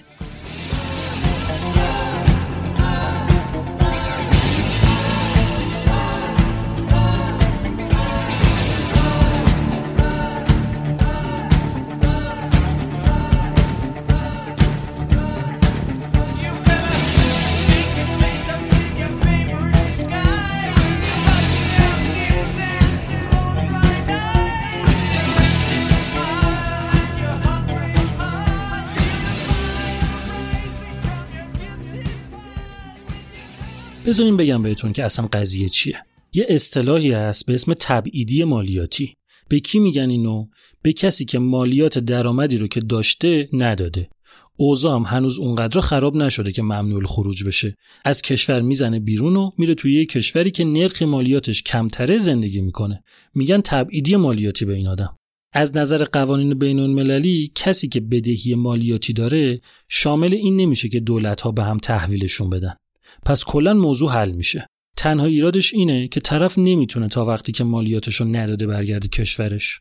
برنامه اینام اینطوری شد که بزنن بیرون حداقل یه سال بیرون باشن که مالیات اون یه سال رو مجبور نشن بدن که بعد که آلبوم جدید اومد و وضعشون سر و سامون گرفت بدهیشون رو بدن و برگردن انگلیس. پس توی کمتر از یه ماه هر چهار تا عضو پینک فلوید راجر واترز و دیوید گیلمور و ریچارد رایت و نیک میسون دست زن و بچه رو گرفتن و از انگلیس زدن بیرون. اگرم فکر می‌کنین که مقصد همشون یه جا بوده قاعدتا تا الان اصلا گوش نکردین چیا گفتم راجر واترز رفت سوئیس نیک میسون رفت فرانسه دیوید گیلمور و ریچارد رایت هم رفتن دو تا جای مختلف تو یونان. و اینطوری شد که واسه یه مدتی کار روی آلبوم جدید شل شد. اما فکرشو کرده بودن. همون موقعی که داشتن می‌زدن بیرون یه سری از تجهیزاتشون رو بار زده بودن برده بودن توی یه استودیویی نزدیکای شهر نیس تو فرانسه که بعد از اینکه جا افتادن دور هم جمع شن و روی آلبوم کار کنن. یه کم گذشت و وقت این شد که دوباره برگردن تو استودیو بچسبن به بقیه کار. نیک میسون که همون فرانسه بود یه شهر دیگه. واسه همین دید خیلی عاقلانه نیست خانواده‌شو رو جابجا کنه. هر موقع بخواد میره بهشون سر می‌زنه. تنهایی اومد نیست. ریچارد رایت که یونان بود خودش تنهایی اومد. بچه‌هاش بزرگ بودن باید مدرسه می‌رفتن. اینا جفتشون اومدن لافت و پهن کردن تو همون استودیوه که یه مدت اونجا زندگی کنن. دیوید گیلمور از یونان و راجر واترز از سوئیس هم دست خانواده رو گرفتن و اومدن نیس و ویلا اجاره کردن و باب ازرین و جیمز گاتری هم که بنده خدا دنبال اینا را افتاده بودن از انگلیس اومدن نیس و اونام ویلا اجاره کردن. پس اینطوری اعضای کلیدی پینک فلوید دوباره جمع شدن توی یه شهر که کار روی آلبوم 11 هم از سر بگیرن. اونم چه از سر گرفتنی؟ چشم دیدن همو نداشتن. دعوا بود پشت دعوا. ازرین کارش شده بود آشتی دادن اینا با هم. حالا یه وقت فکر نکنین همین ازرین خودش آدم رادستی بودا؟ نه از این خبرها نبود. روانی کرده بود اینا رو. مخصوصا واسه بدقولیاش یعنی یه بار نشد سر وقت یه کاری رو بکنه یا سر موقع همون جایی باشه که قرار بود باشه. اینا هم که بچه نبودن میفهمیدن از قصد داره اینطوری می‌کنه. ازرین فکر می‌کرد من اینقدری که دارم کار می‌کنم و نقشم مهمه چیزی گیرم نمیاد. آهنگا که کردیت می‌کنم به خودشون منم این وسط هویجم. یه پلی میندازن جلوم باید بگم دستتون درد نکنه. بعد آخه انگولکش هم می‌کردن تفلی رو. راجر واترز که قشنگ بولی بود بس که ازرین رو اذیت می‌کرد.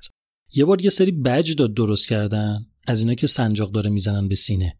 روش نوشته بود nope N O P E. پرسیده بودن این یعنی چی؟ گفته بود یعنی no points Ezrin ازرین بی امتیاز. گفته بودن خب یعنی چی؟ گفته بود آخه طفلی سهمش کمه تو قرار داد. امتیاز نداره دیگه. همین چیزا ازرین رو بد اخلاقترش هم می‌کرد. اون موقع با همسرش هم درگیر بود و مشکل داشت. خلاصه میومد این فشارا رو با بدقولی جبران می‌کرد. ازرین رو ول کنیم حالا. اینا علنا هیچ کدومشون وقتی اون یکی تو استودیو بود پاشو تو استودیو نمیذاشت. نیک میسون که کلا تا اونجا که می‌شد نمیومد خیلی وقتا گاتری و ازرین از روی تیکای درامزی که قبلا ضبط کرده بود استفاده می‌کردن. پدر گاتری هم در اومده بود. صبح میومد استودیو که با راجر واترز و دیوید گیلمور سر کله بزنه. شب دوباره برمیگشت که ریچارد رایت بیاد و با اون کار کنه. خدماتش شده بود 24 ساعته انگار. تنش بین راجر واترز و ریچارد رایت به اوج خودش رسیده بود. اما مشکل رایت فقط واترز نبود. با ازرین هم مشکل داشت. می‌گفت این همه آلبوم دادیم روش نوشتیم produced by Pink Floyd. یعنی تهیه شده توسط پینک فلوید حالا خیلی افت کلاس و ضایع است که اسم ازرین رو بنویسیم کنار اسم خودمون. مردم فکر می‌کنن کم آوردیم. فکر می‌کنن حتما از پس کار بر نمی اومدیم انقدر سر این موضوع شاکی بازی در آورد و قرزد که راجر واترز برگشت گفت بابا اصلا تو خوبی. ما همه مسخره ایم. بیا آزمایشی یه مدت تو تهیه کننده آلبوم باش. اگه تونستی اصلا فقط اسم تو رو می‌زنیم. یه چند هفته ریچارد رایت شد تهیه کننده که خب نتونست. نمی‌شد. جور در نمیومد راجر واترز و ازرین هم برگشتن بهش گفتن آقا جان شما این کار نیستی. چند هفته شد دیگه بیخیال شو. رایت بهش برخورد گفت اصلا من همون فقط شبا میام که ریخت هیچ کدومتون رو نبینم. ازرین هم نمی‌خوام اونجا باشه. تازه رایت شبم که میومد اگه میومد اصلا درست حسابی دل به کار نمی‌داد. دیوید گیلمور هم دیگه شاکی شده بود. ازرین می‌گفت اگه راجر واترز انقدر به رایت گیر نمی‌داد و میزشون کار خودشو بکنه اونم مثل آدم میشه کارشو می‌کرد. اینم بگم ها اون موقع رایت هم درگیر طلاق از همسرش بود همین که افسردگی گرفته بود. همینطور درب و داغون به هر زوری که بود رفتن جلو تا شد آگست. گفتم خب دیگه خسته شدیم. الان پاشیم بریم تعطیلات. بعد فلان روز فلان موقع قرارمون باشه کجا؟ لس آنجلس. نبش در فلان استودیو. که اونجا دیگه کارو تمام کنیم. دوباره هر کی واسه خودش رفت یه رو داشتن خودشون رو تعطیلاتی می‌کردن که یه روز کلمبیا رکوردز کلمبیا رکوردز کمپانی آمریکایی طرف قراردادشون بود. کلا مرسوم همچین چیزی. اصولا چون بازار آمریکا بزرگترین بازار موسیقی تو دنیاست معمولا گروه های غیر آمریکایی تکثیر و توزیع و پخش آلبومشون تو آمریکا رو با یه کمپانی آمریکایی جداگونه قرارداد میبندن. کلمبیا رکوردز زنگ زد به راجر واترز و گفت آقا ردیفین شما. گفت قربونت بد نیستیم. گفت چه خبرات؟ چه می‌کنین؟ گفت مشغولیم. گفت اگه می‌تونین یکم بیشتر مشغول بشین. گفت چیکار کنیم یعنی؟ گفت یعنی قبل از اینکه سال 1979 که الان توشیم تموم بشه و بریم تو دهه 80 اگه بتونین آلبوم رو تا اون موقع جمع کنین تا منتشرش کنیم سهمتون رو فلان قد بیشتر می‌کنیم. راجر واترز گفت آقا ردیفه فلان قد خیلی خوبه. ما هر طور شده آلبوم رو تو همین دهه جمع می‌کنیم میدیم خدمتتون. واترز خیلی زبل بود تو این چیزا. اولین کاری که کرد این بود که تماس گرفت با یه استودیوی دیگه تو لس آنجلس یه جا بجز اونی که قرار بود از قبل برن توش. یه استودیویی که نزدیک اون یکی استودیو بود. صحبت کرد و برنامه رو اینطوری چید که واسه سرعت دادن به کارا همزمان از دو تا استودیو استفاده کنن. بعد اومد زنگ زد به بقیه و گفت یادتونه قرارمون این بود که فلان روز فلان موقع پاشین بیاین لس آنجلس بریم تو استودیو کار کنیم. گفتن آره. گفت از این خبران نیست دیگه. سر تعطیلاتتون رو باید هم بیارین ده روز زودتر بیاین. نیک میسون و دیوید گیلمور کلی غر زدن ولی آخرش گفتن قبول میایم از اون ور ریچارد رایت اصلا غر نزد. خیلی شیک برگشت گفت من نمیام. یکم روایت ها اینجا فرق داره البته. نیک میسون توی کتاب خاطراتش نوشته که راجر واترز موقعی که خودش داشته می‌رفته لس آنجلس زنگ می‌زنه به مدیر برنامه گروه میگه من دیگه نمی‌تونم ریچارد رایت رو تحمل کنم. نمی‌خوام اصلا دیگه تو پینک فلوید باشه. اما یه نویسنده به اسم مارک بلیک تو کتابش که اونم منبع نسبتا معتبریه میگه که راجر واتر زنگ زده به مدیر برنامه گفته به ریچارد رایت بگو که برنامه ضبط اینطوری شده. مدیر برنامه هم زنگ زده به رایت اونم گفته به واترز بگو بره گمشه. حالا هر کدوم از این دوتا روایت بوده اونقدر نتیجه فرقی نمی‌کنه. مسئله این بود که این ماجرا اختلاف واترز و رایت رو رسون به مرز انفجار. ریچارد رایت خیلی بدتر گفت که من نمی‌دونستم از برنامه عقبیم وگرنه میومدم خواسته ماسمالی کنه ماجرا رو یه جورایی خلاصه. راجر واترز شاکی بود حسابی که ریچارد رایت اصلا دل به کار نمیده و هممون رو مسخره کرده. گیلمور که ماجرای التیماتوم زمانی راجر واترز رو می‌فهمه و از قضیه ریچارد رایت هم با خبر میشه سعی می‌کنه قضیه رو آروم کنه که یه طوری ماجرا ختم به خیر بشه. اما واترز دیگه فیوز شده بود. گیر داده بود که یا رایت باید از پینک فلوید بره یا نمی‌ذارم اصلا آلبوم منتشر بشه. این وسط وضعیت مالی هم بد جور خراب بود. روابطشون هم که له شده بود. همینطوری بحث بود پشت بحث. دعوا پشت تهدید. تا اینکه راجر واترز گفت آقا اینطوری نمیشه. بچه بازی که نیست. من اصلا می‌خوام رایتو sue کنم. اینطوری نیست که طرف هیچ کاری نکنه بعد اندازه بقیه بخواد سهم ببره. میرم پدرشو در میارم. همه ریختن سرش که سر جدت آبروریزی نکن. این چه فازی آخه شما دوتا با هم دارین؟ رفیق بودیم همه ناسلامتی زمانی. خوبیت نداره زشت شکایت چیه؟ اینقدر گفتن و گفتن و گفتن تا بالاخره راجر واترز گفت okay قبول. شکایت نمی‌کنم. اما یه شرط دارم. بعد از اینکه کار این آلبوم تموم شد ریچارد رایت باید از پینک فلوید بره. گفتن حالا بذار صحبت می‌کنیم اون موقع. یه فکری واسش می‌کنیم. خبر به گوش رایت رسید که واترز واسط خط نشون کشته که بعد از این آلبوم باید بری. اونم نگذاشت نه برداشت گفت ای اینطوریه اون می‌خواد منو بندازه بیرون؟ اصلا من خودم خودمو میندازم بیرون. و اینطوری شد که ریچارد رایت استفاده داد و از پینک فلوید رفت.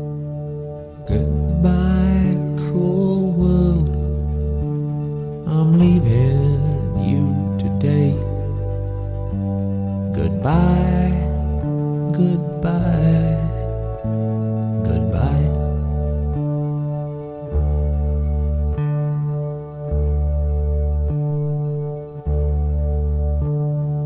Goodbye, all you people. There's nothing you can say to make me change my mind. Goodbye. خبر جدا شدن ریچارد رایت رو رسانه ای نکردن. نذاشتن کسی بفهمه. این خبر می‌تونست روی آینده آلبومشون تاثیر منفی بذاره. واسه همین با خودشون گفتن تا بعد از منتشر شدن آلبوم قضیه رو قایم می‌کنیم بعد حالا یه طوری ریز ریز میگیم به بقیه.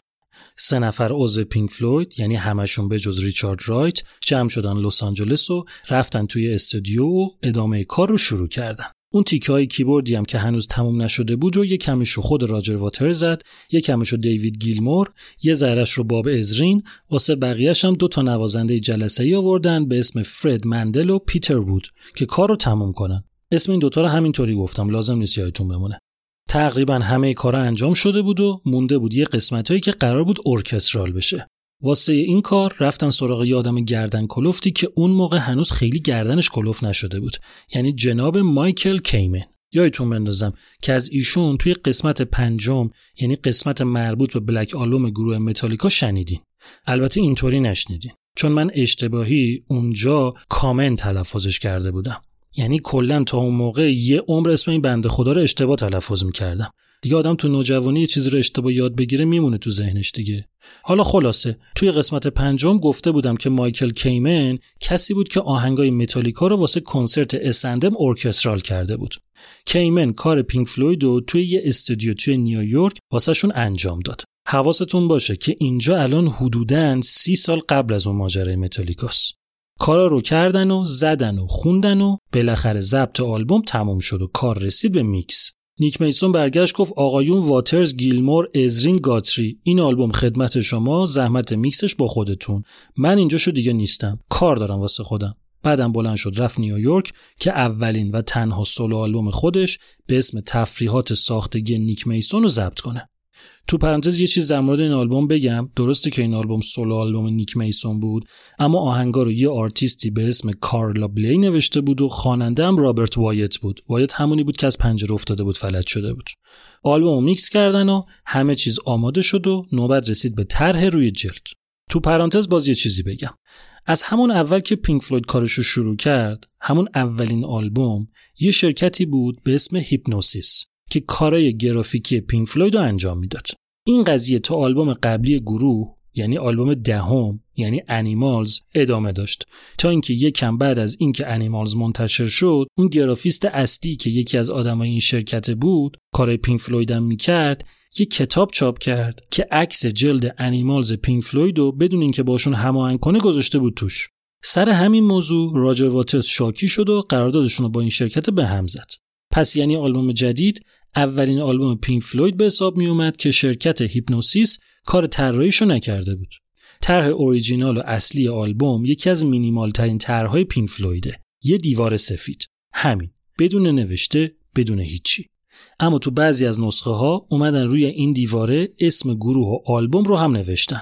بعضی نسخه ها سیاه، بعضی نسخه هم قرمز. فکر کنم اکثر ماها این دوتا رو دیده باشیم اما طرح اصلی یه دیوار سفیده که هیچی روش نداره دیگه داشتن به اون مهلت آخر سال که کمپانی کلمبیا رکوردز بهشون داده بود نزدیک می شدن. همون که گفته بود اگه قبل از تموم شدن دهه آلبوم رو تموم کنین سهمتون فلان قدر بیشتر میشه.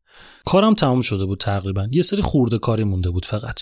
یه جلسه گذاشتن تو دفتر کلمبیا رکوردز توی کالیفرنیا راجر واترز رفت اونجا کل آلبوم جدید واسه مدیرای کمپانی پخش کرد اینا هی گوش دادن هی گوش دادن دیدن تموم نمیشه برگشتن به راجر واترز گفتن این چرا انقدر طولانیه گفت همینه دیگه. گفتم پس سهم شما کمتر میشه. گفت یعنی چی؟ قرارمون این نبود که چرا باید کم بشه؟ گفتن چون وقتی اینقدر طولانیه پس باید double album بشه. وقتی دابل آلبوم بشه گرونتر میشه. گرونتر که میشه کمتر میخرنش. پس سهم درصدی شما هم کمتر میشه. واترز گفت چه ربطی داره؟ گفتن همینه دیگه. صنعت موسیقی اینطوریه. واترز گفت نه برادر من از این خبران نیست. قرارمون این بوده که تا قبل از تموم شدن سال آلبوم رو تموم کنیم. ما هم تموم کردیم. این مسخره بازی ها رو هم نداریم. هی بحث کردن و هی گفتن و نه اونوریا قبول می‌کردن سر حرفشون بمونن نه واتر زیر حرف زور می‌رفت. تا اینکه بالاخره یکی از مدیرای کمپانی بلند شد گفت این بحث انگار ته نداره. کف کردیم همه. منم می‌خوام برم دستشویی. بیاین شیر یا خط بندازیم. اگه اینوری اومد اونی که ما میگیم میشه. اگه اونوری اومد اونی که واترز میگه بشه. آقا واترز رو میگی؟ چنان قاطی کرد که کسی جلودارش نبود. داد می‌زد دیگه.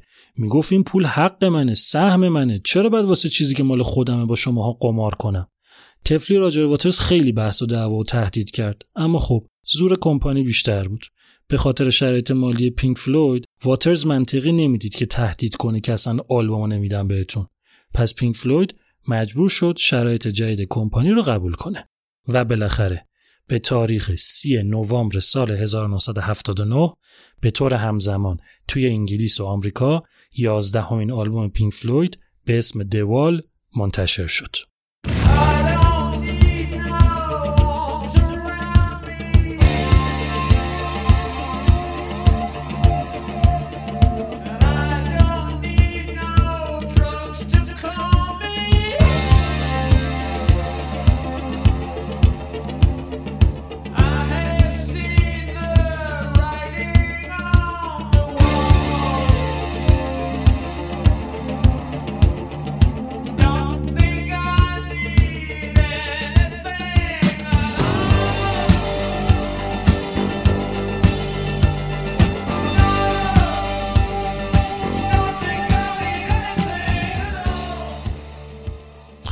تا همین جای ماجرا بسته بقیه داستان رو توی قسمت بعدی براتون میگم چیزی که شنیدین 18 همین قسمت از پادکست آلبوم بود.